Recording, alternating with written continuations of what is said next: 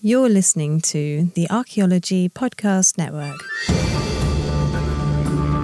Welcome to episode 144 of a Life in Ruins podcast, where we investigate the research and careers of those living a life in ruins. I am your host, Carlton Gover, and today we're going to do a, another episode format. Really appreciate the feedback we got regarding the last episode, where it was just basically me giving a lecture that turned into a rant at the end. Uh, sorry for some of the upset feelings I've caused. Those have been fun messages, uh, but deeply appreciate it. And so this week, what we've decided to do, each segment is going to be by a different host.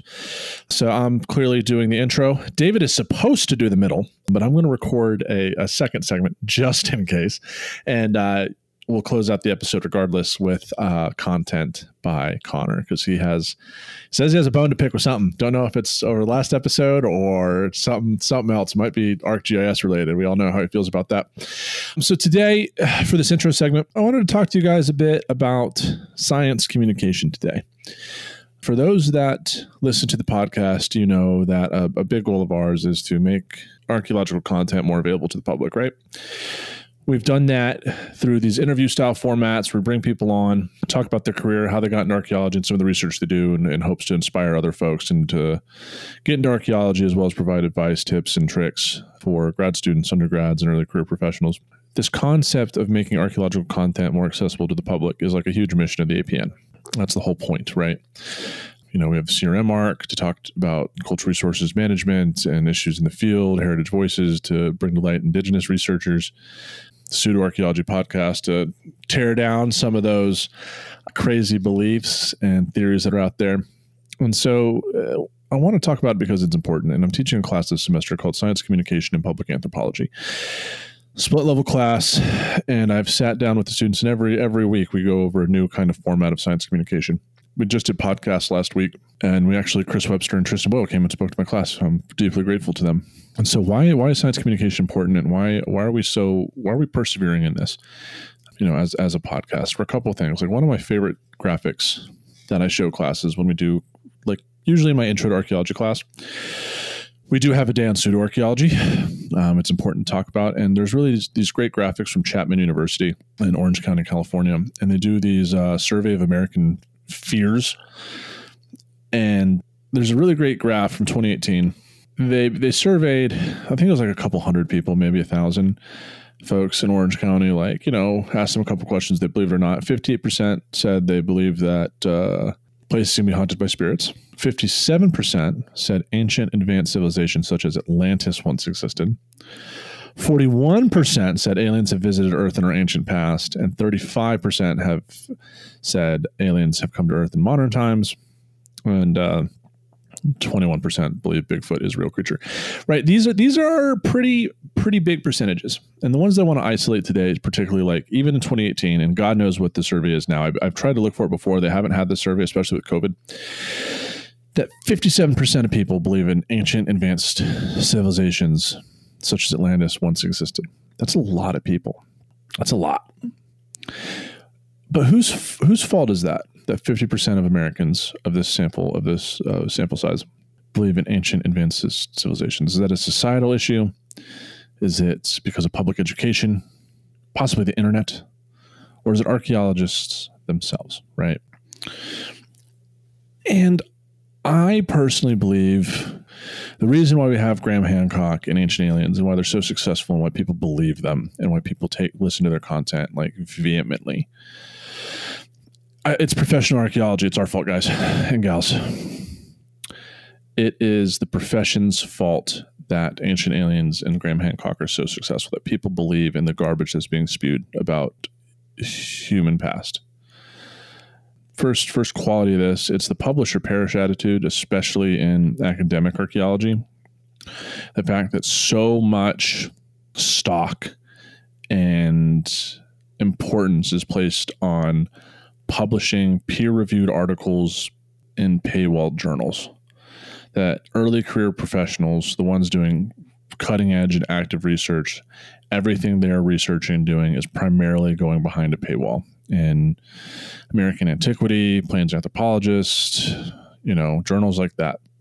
And so the public doesn't have access to that content, so they don't have access to the breadth of knowledge about humans past across the globe simply because they're not subscribed or a member of some archaeological organization that gatekeeps this content.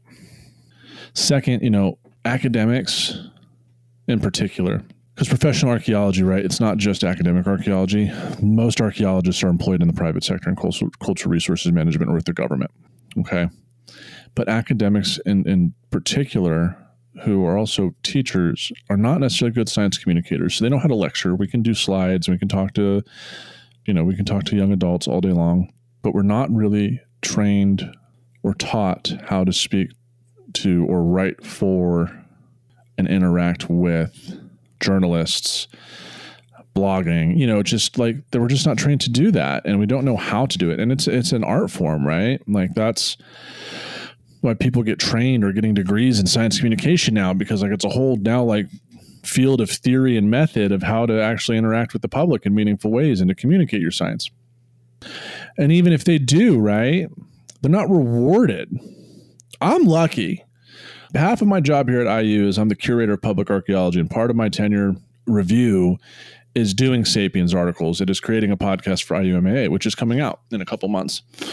It is actually making programs. So, like, actually, part of my tenure packet, and I don't know anyone else that's like this, and I can't find any other curators of public archaeology, where part of my job is to actually sit down and work with the public, engage with the public, and turn all the amazing research being done at IUMAA, the Indiana University Museum of Archaeology and Anthropology, into stuff that the public cares about. So I lucked out, right? Part of that, you know, is this podcast. If you guys can believe that or not, like crazy.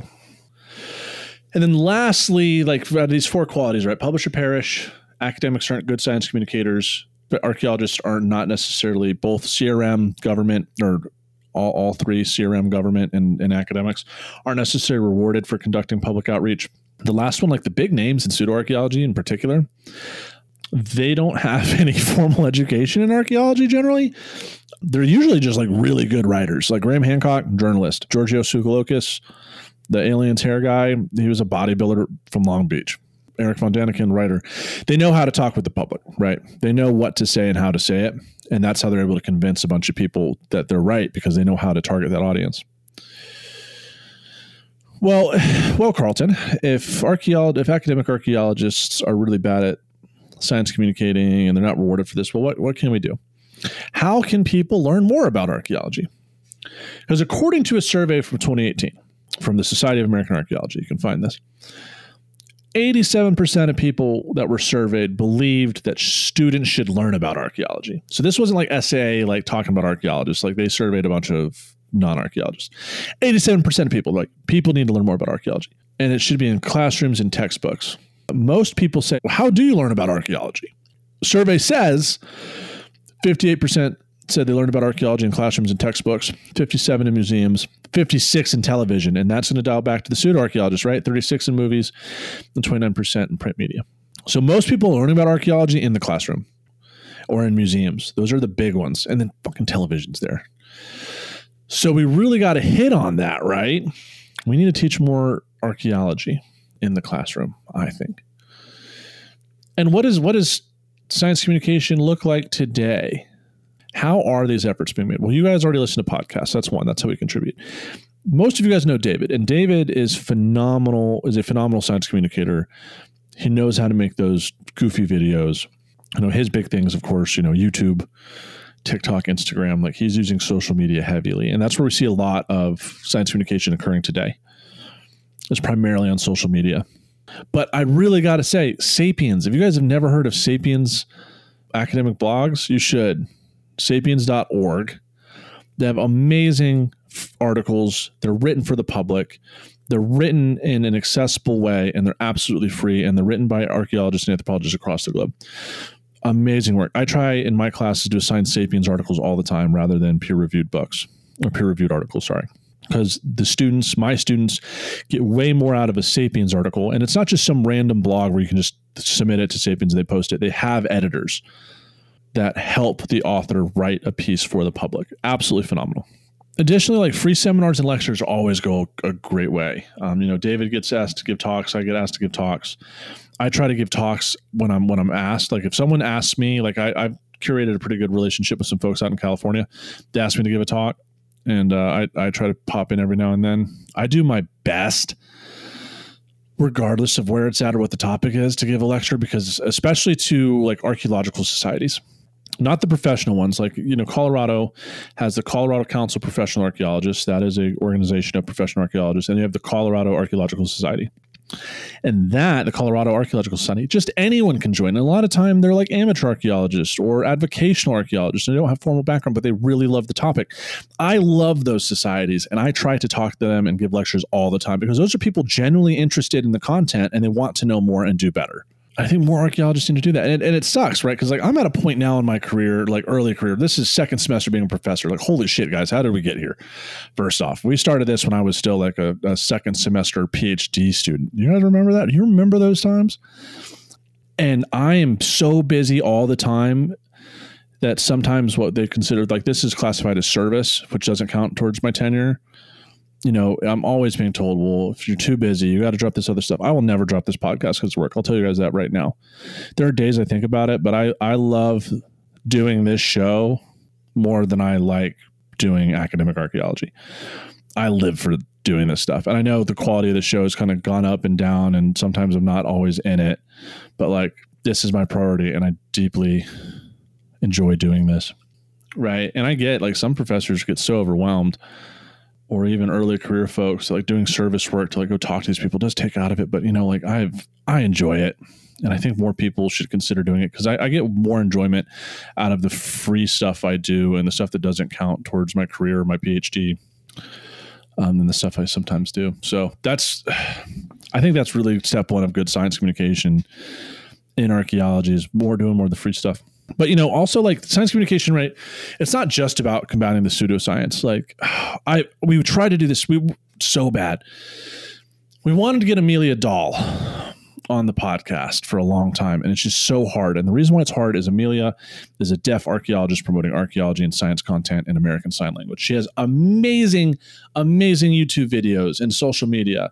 Amelia the archaeologist we've had trouble getting on the podcast because one, a podcast is audio, and like just trying to get a translator to do this has been so hard to to get nailed down. And we, and we, as you guys have probably noticed, if you followed us for a long time in our social media, the Life in Ruins guys used to have a really good relationship, or we still do, but like more known relationship with Tosh and Raven and Amelia and Stefan Milo and since like the five years we've all kind of started doing this stuff like all of us have gone separate ways and gotten older and it's just been so hard and we all try to keep in touch and we want to do like a throwback episode to bring everyone back together.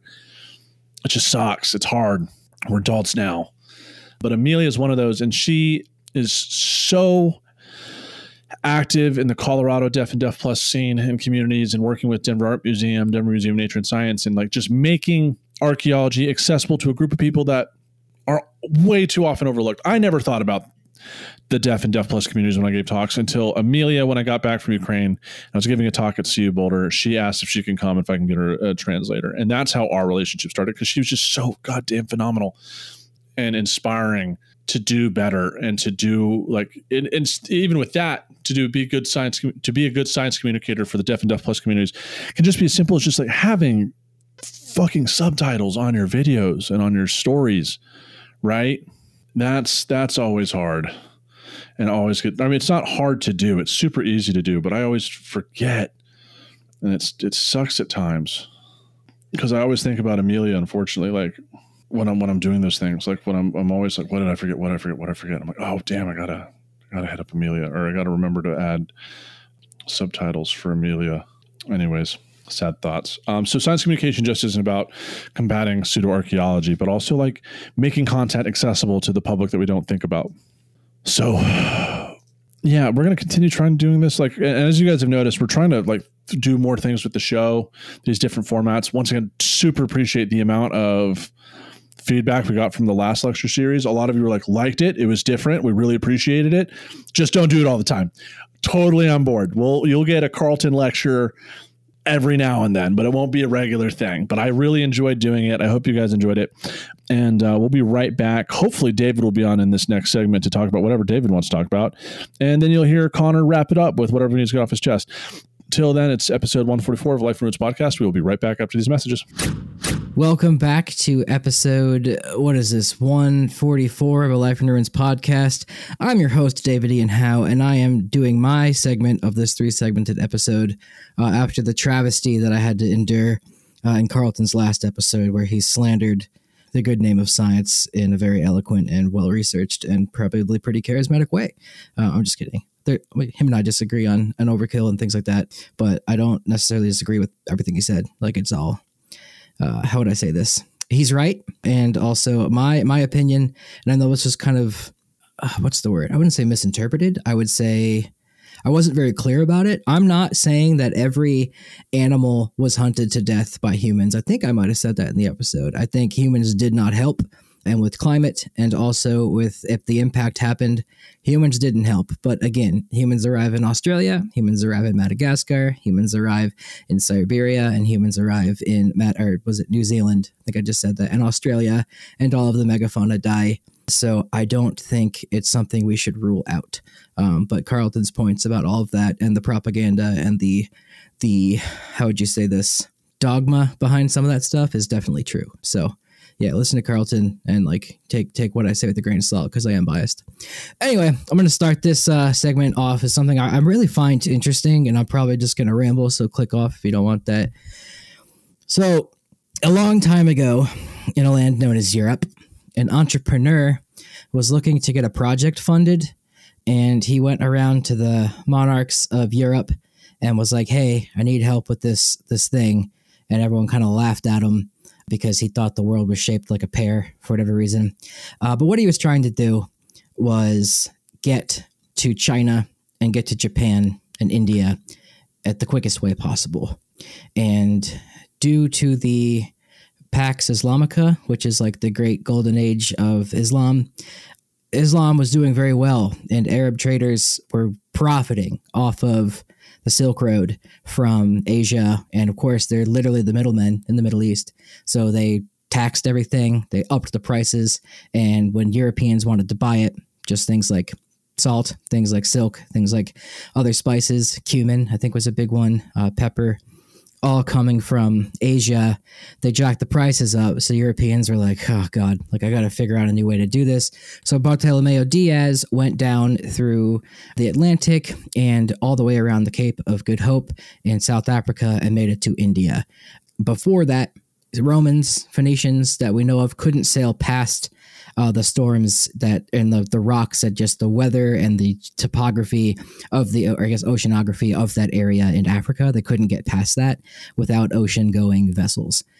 And there's also a gigantic current that was right there in Africa outside of it. And if you get stuck in that current, you'll get thrown all the way to Brazil uh, and stuck in the middle of the ocean if you don't, you know, I forget what that, that jet stream is called, or that, that ocean swell. Anyway, Bartholomew Diaz made his way out of that, and then they figured out the way to get and avoid that in the weather patterns. Anyway, rounds Cape Good Hope. However, this guy wanted to get to China faster. And I said he went around to all these monarchs and was like, hey, I need money for this. And as I mentioned, it was the Pax Islamica. So it was a very profitable and golden age time for Islam in the Arab world. And most people don't think about this, but the Arabs, known as the Moors, that lived in Spain and North Africa, had taken over Spain since the year 711 and lived in most of Spain and Portugal, and which is why Spanish and Portuguese have a lot of Arabic words in them, like pantalon is Arabic for pants, and then pantalones is Spanish, and then we have pantaloons. So it all kind of comes from that. Zanahoria is carrot, that comes from Arabic ojalá que is like I gotta hope so in Mexican Spanish, and that means like oh Allah, like that. So th- things like that, and the Alhambra and a lot of the mosques that are in Spain are because of the Moors that lived there. And about 1491 is when they expelled the Moors. There was a war to expel the Islamic people from Spain and get them out so it could become a, a, European kingdom again. And that lasted for a while. And I know it ended in 1491, 1492. And because of that, and I should also mention before that, Jews, Muslims, Christians were all able to live in harmony for the most part in Spain. It was actually a really cool experiment in human history, like with what was going on in Spain, and a lot of really good art, a lot of really good science was coming out of there. It was great, to my knowledge. when this war happened, they expelled the Moors and it became a Spanish kingdom again. And and I believe Portugal was its own thing at this time. I'm not too too good at my Portuguese history. I'm not too good at Portuguese either at all. I don't I know three words. Tudo bem. That's about it. So they expel the Moors, and Ferdinand and Isabella, the king and queen of Spain, are loaded, like absolutely loaded. And Columbus, who I would say is this guy, was going around all these European monarchs and he's like, Hey, I need money to go to this voyage. And they were like, All right, well, we have all this money.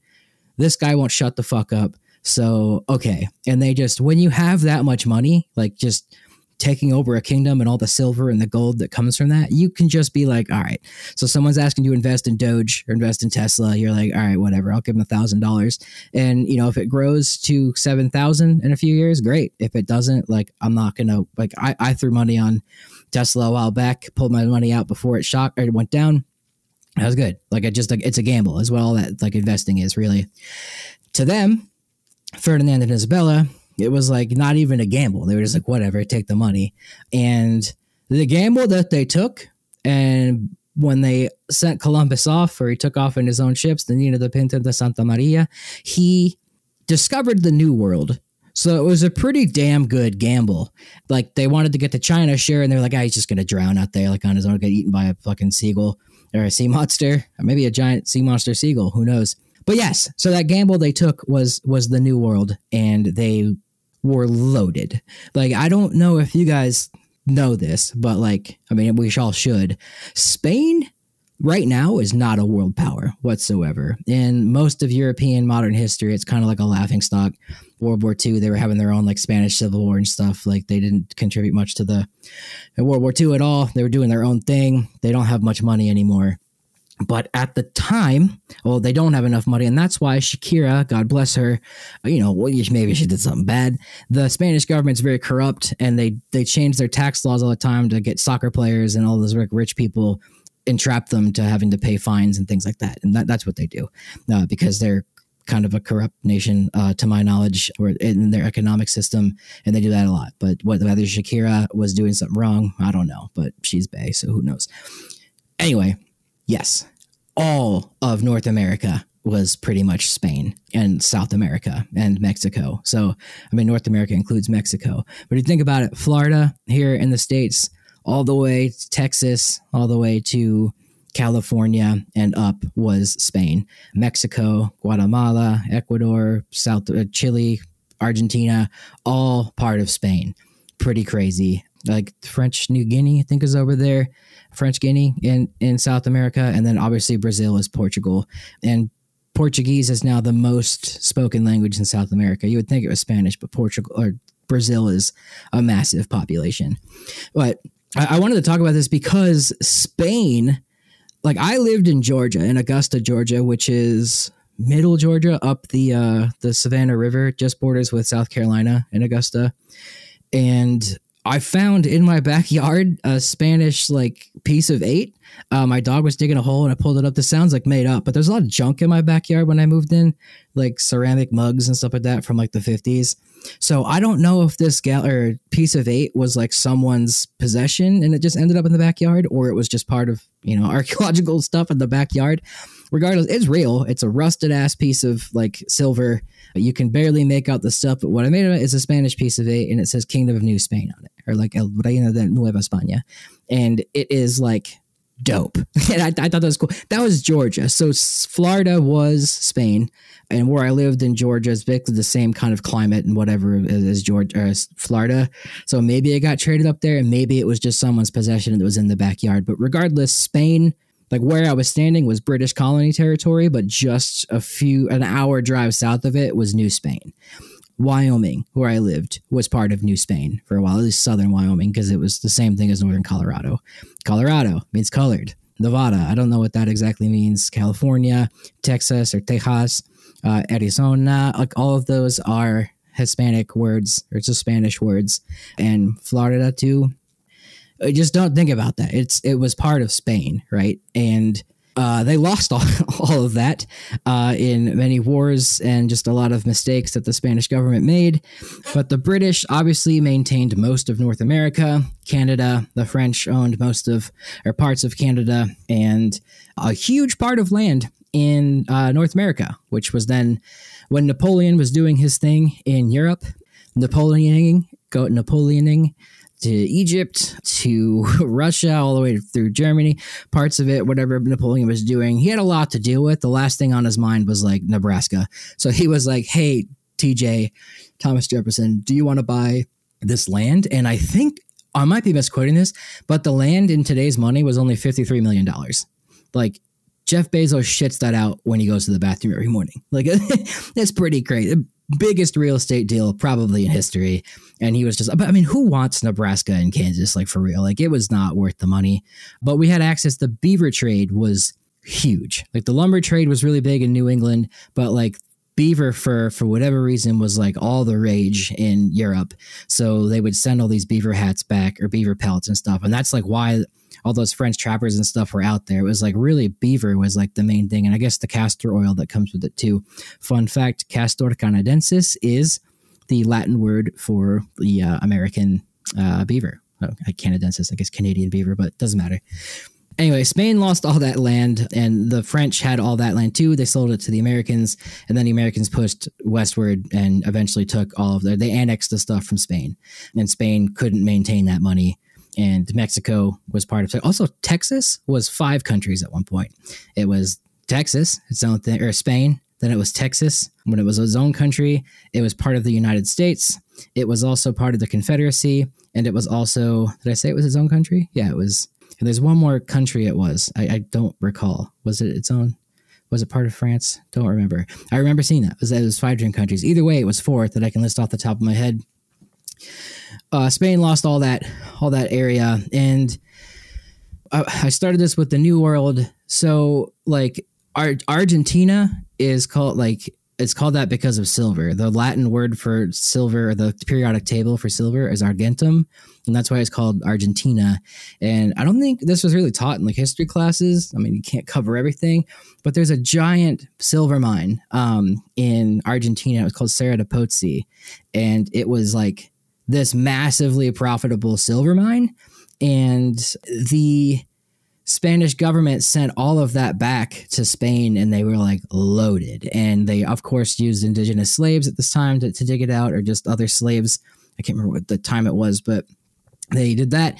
Uh, they had workers pulled it out and they were getting all the silver out that was not uh, how would you say it? it wasn't like mineable. It was like stuck in all this corroded stuff or like all this like rock layer, and they couldn't get it out. But there was some accident there where like someone spilled a chemical. It was like a hair tonic or something like that. Just an everyday item that they had there that like spilled into it and it like dissolved whatever the matter was, and the silver could be extracted. So it boomed, uh, and they sold all that back.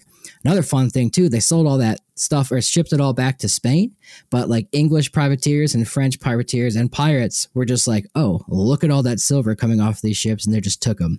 Uh, Sir Francis Drake was known for that stealing. He was literally a legal pirate by the Crown of England to go hunt these ships down and, and take their money.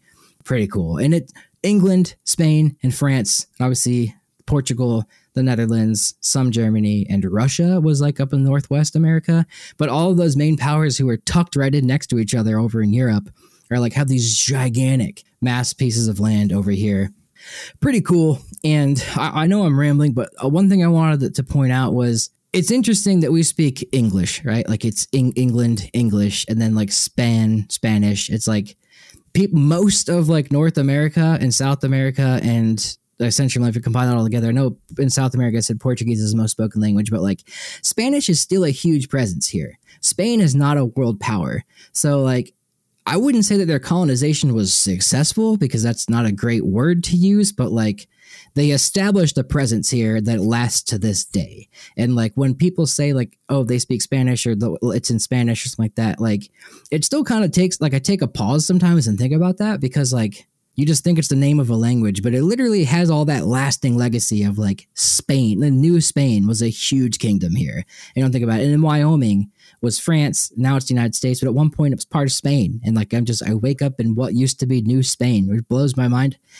It's definitely France and uh, it's the United States. But one thing that's interesting too is in South America, they got there first. They got there in like the early 1500s or late 1400s or the 1500s, established a presence, and they quickly outlawed slavery of the indigenous peoples, which is why they started bringing in Africans. There was the edict uh, or the Sublimis Deus was made by the Pope to say that indigenous Americans were human and they could rationalize thought and therefore could be converted to Christianity, so they couldn't be enslaved. There was also like a lot of push for the Spanish to marry into the indigenous populations to establish more of a presence. At that time, was it probably consensual marriage? I don't know. It was just guys because I know Columbus mentioned that he had he wanted to take some of them for like sex slaves and things like that. It's it's a wild ride if you read Columbus's stuff. But uh, regardless, like Spain, South America, and Mexico are all a mestizo population. Like they're mixed together. Brazil is a huge melting pot of African, indigenous, European culture. Like Mexico, obviously, is indigenous Mexican, Aztec, Maya, like those populations, Huichol, all mixed together. But like we don't have that in North America. In North America, most of the indigenous population was wiped out by smallpox, like after the Spanish got here. So, like 90% of it was gone we established colonies later in North America. There wasn't a lot of populations, uh, specifically like advanced, I wouldn't say advanced, but like complex civilizations like in Mexico to mix with, right? There were there wasn't much. And most Europeans or English people came over as families and they came over as, you know, like the pilgrims of Jamestown. It was all families already. They didn't have to they already had families. They'd have to marry into the indigenous population. Whereas the Spanish sent over young soldiers and entrepreneurs looking to make a lot of money in here. The way the conquistadors treated indigenous people was like wild to me. And I also know a lot of them that came over were not military men, they were entrepreneurs. They were people that wanted to make money. And a huge thing is that CEOs are often sociopaths because they're able to do that like cutthroat stuff to get ahead. They don't have empathy. If that's true, then maybe that's why the conquistadors were wild down there doing their stuff. I don't know. Either way, it was just a time.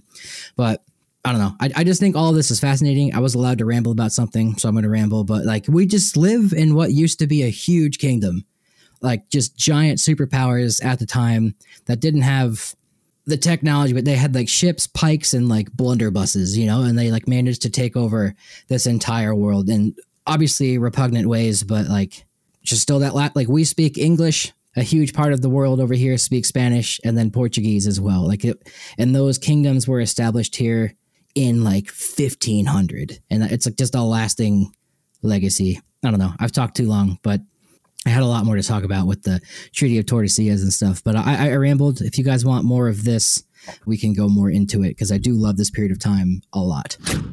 Welcome back to episode 144 of a life in ruins podcast.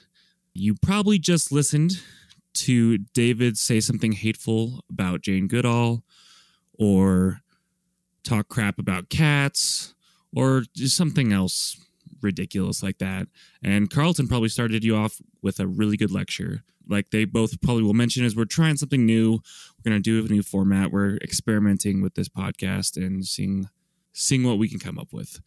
So I I I'm here today to really I don't I don't want to say bust balls. I don't want to say rattle saber. I don't I don't I'm really here to hopefully inspire all you archaeologists or, or archaeologists to be to really think about how you record data, store data, and ultimately preserve the archaeological record through records and GIS, etc. Record keeping, journaling, note taking are all really important parts of the archaeologist toolkit. I think anyone who's done any sort of excavation, any sort of survey, will tell you that those notes that they've taken, their records that they kept, have saved them when you cannot remember exactly what you did at a site. It's it's super important, um, and we can kind of look back into history and and kind of see that journals, uh, at least for like the discovery or the colonization of the Americas we can go back and read some of those journals of explorers to anywhere and possibly relocate archaeology sites based on that. When we, when we have archaeologists going out and finding stuff, probably like 17th, 18th, 19th century, really during that time period, all of these explorers take and archaeologists take really, really good notes. And, and we still use those today to help us find new sites, to understand what was excavated in certain areas. Yeah, I think you can, you can look back in the past and say that this these journals, this note keeping, this record keeping, is is super important and it's something useful for us and for everyone else who studies archaeology. I think in the present day, and I think as time went on, you know, people take and are suggested to take a boatload of notes on everything you do. You know, for example, on this date, I went to this site. It is located roughly here with this kind of vegetation. We found four flakes. There wasn't a lot of cortex on them, et cetera, et cetera. So if if your GPS craps out or if something happens with and you and you need to get that data, you have it. That that's something simple. Those those are four or five sentences you could write uh, at the end of recording a site or at the beginning of recording a site. I think it's really really important for field archaeologists, specifically in CRM and in academia, to really really focus and take the time to take good notes on what you are doing, what you are finding. That's something you'll never get back. And, and adding 5, 10, 15, 20 minutes to the to the recording process um, can really help save and preserve the data that we find. So we kind of talked about like we're, you know, in general, there's a trend towards more and more notes. And today we really rely on computers, forms, attachments, etc., to kind of find to preserve that information and to help us uh, take down all the information in a consistent and ultimately helpful format. So the company that I've worked for, Alpine, uh, we used tablets. Every every project director, every person who is leading a crew had a tablet with them that they would record everything on and they had a series of forms to help streamline and allow things to be consistent. So, yeah, forms in Microsoft Access that really helped guide and make sure that we are getting all the information we need when we are going to sites. And it was it, it's extremely helpful. You know, it really preserves what we do and I think companies I, I bet you most companies out there are, have some sort of form like that that they use in the field, or they have paper forms, attachments, etc. These these things are important. I think every company should have some sort of standardized form attachment to make things efficient and to make things accurate. And it's it's really important to have this accurate information because at the end of the day, what I do currently is I work for the State Historic Preservation Office in Wyoming. And my job is to append, to add all the data information about sites, about surveys, uh, isolated resources, etc. My job is to compile that into a database to ultimately preserve the records of what people have done. And we have some sites recorded in the 80s, the 90s, the early 2000s where GPS technology is kind of hasn't really taken off so the accuracy of their spatial data isn't great or it's you know it's a x drawn on a ma- map at 1 to 24,000 scale. So it's that stuff from there is not always super accurate uh, to what we to what is actually on the ground. But if those things are inaccurate, we can always go back and relocate sites with really good notes. If you if you give us access notes, okay, so you're going to this road, uh, go one mile in, park your car, walk here, etc., cetera, et cetera. We can really find and relocate sites. Pictures, pictures are, are one of the ways that archaeologists find sites. We use previous contractors' pictures and try to re- relocate the location where these pictures are taken. It's it's in, it's invaluable. So even if you do have inaccurate data on your GPS or on your map or etc., we have a bunch of clues that can lead us to where these sites are located.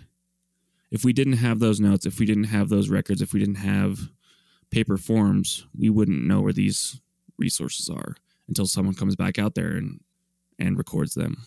And it gets really messy if you find a site, but it's actually another site that has site numbers, and then it just it just in the end it becomes a nightmare for me, for anyone who's managing the data, for anyone who's using that data. So we are able to find sites through good and consistent notes and forms, etc. So we we are living in the 21st century. You know, I was I was exposed to computers in elementary school. We had those sweet, sweet Macs with the colors and like the I think it was like a outer shell that had like purple and all that kind of stuff. I've been working on computers since elementary school. And we have had the technology around long enough that we really really should be storing everything digital digitally using tablets, using computers with the availability and cheapness of tablets it's it's hard to argue for using paper forms. You know, I, I'm not not trying to shame anyone who who who does do that because that it, sometimes that's the most efficient way for that person to record stuff, uh, or you don't have the the money to invest into something like this. But I think it's I think it's important that we have we use the technology that we are given today you can buy fairly inexpensive GPS units that operate them by themselves and you can pair those up with tablets that are probably under 200 bucks that will really get you accurate GPS data. It will allow you to fill in forms, to have digital digital records of everything you find. And I think it, it's it's imperative for us today to use this technology as it gets cheaper, as it gets more available to everyone. Because I specifically work at the State Historic Preservation Office dealing with GIS data, I see data that isn't good or isn't accurate. And I, I, I have a hard time understanding and you know allowing something like that to happen when we have technology today that allows us to really get like sub meter accuracy or sub foot accuracy. I mean, they're they're fairly expensive, but you could buy tablets that have internet connectivity, and you can kind of get closer in like the 10 meter range or, or something like that. I really think it's so important for us as archaeologists to use the technology that we have and to also understand what geospatial data is, how to take and store geospatial data and how to share that information with everyone else. I, I obviously have a, a bias in this because I do almost exclusively GIS all day, every day. Where my GISers at? Hello, hello. Wow, that was awkward. Um, so I am biased, but I think every archaeologist needs a base knowledge, a base understanding of what GIS is, what GPS technology is, and how to use it. I've I've found that having a GIS skill set has specifically been really good for me and really helped me in my career right now. And there are free and cheap ways to learn GIS. YouTube is always great. Um, there's other websites out there that can teach you how to use GIS, and you can use everyone if you don't want to pay for Esri products. I understand Esri kind of is kind of cornered that market and is expensive. QGIS is an excellent alternative and a good way to learn GIS. play around with that. You can download it for free online. Uh, there's tons of tons of information how to do things. Definitely go play around with that. But I think I think all archaeologists need to really have an understanding of that and use it. And please, for the love of God, please take notes, take good data, and really think about that when you're out in the field or before you're out in the field. Think about how you're going to record data and try to do it consistently. That's my push to you, as all archaeologists. Let's uh, let's get better. Let's be better data managers and preserve the past. Thank you so much for listening to me talk and Carlton and David. Let us know in the emails, in the DMs, on Morse code, whatever you got. Send it to us. Tell us if you like these these formats. Tell us about topics. I'm being David here, but you got to rate and review the podcast, please, please, please, please. There's merch. We have merch. We have stickers. Same old thing. Thank you all for listening to us. We love you. We're chaos right now. We try to not be chaos every week, but we're kind of there right now. So thank you for putting up with us, and we love interacting with you. So please email us, Instagram, whatever you got. Send it our way. And with that, we are out.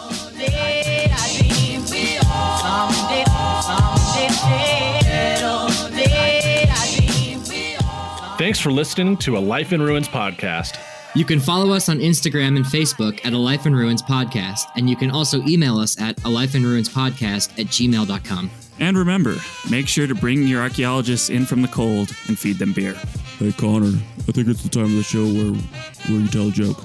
Okay, okay, okay, okay. I, I, I can tell a joke. I mean, it's, it is tradition, so I'll, I'll do it.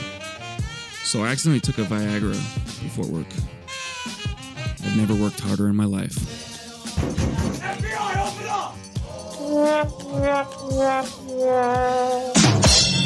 Oh yeah! Daddy chill, daddy chill, daddy chill, daddy chill, daddy chill, daddy chill. Everyone laughed. Thank you.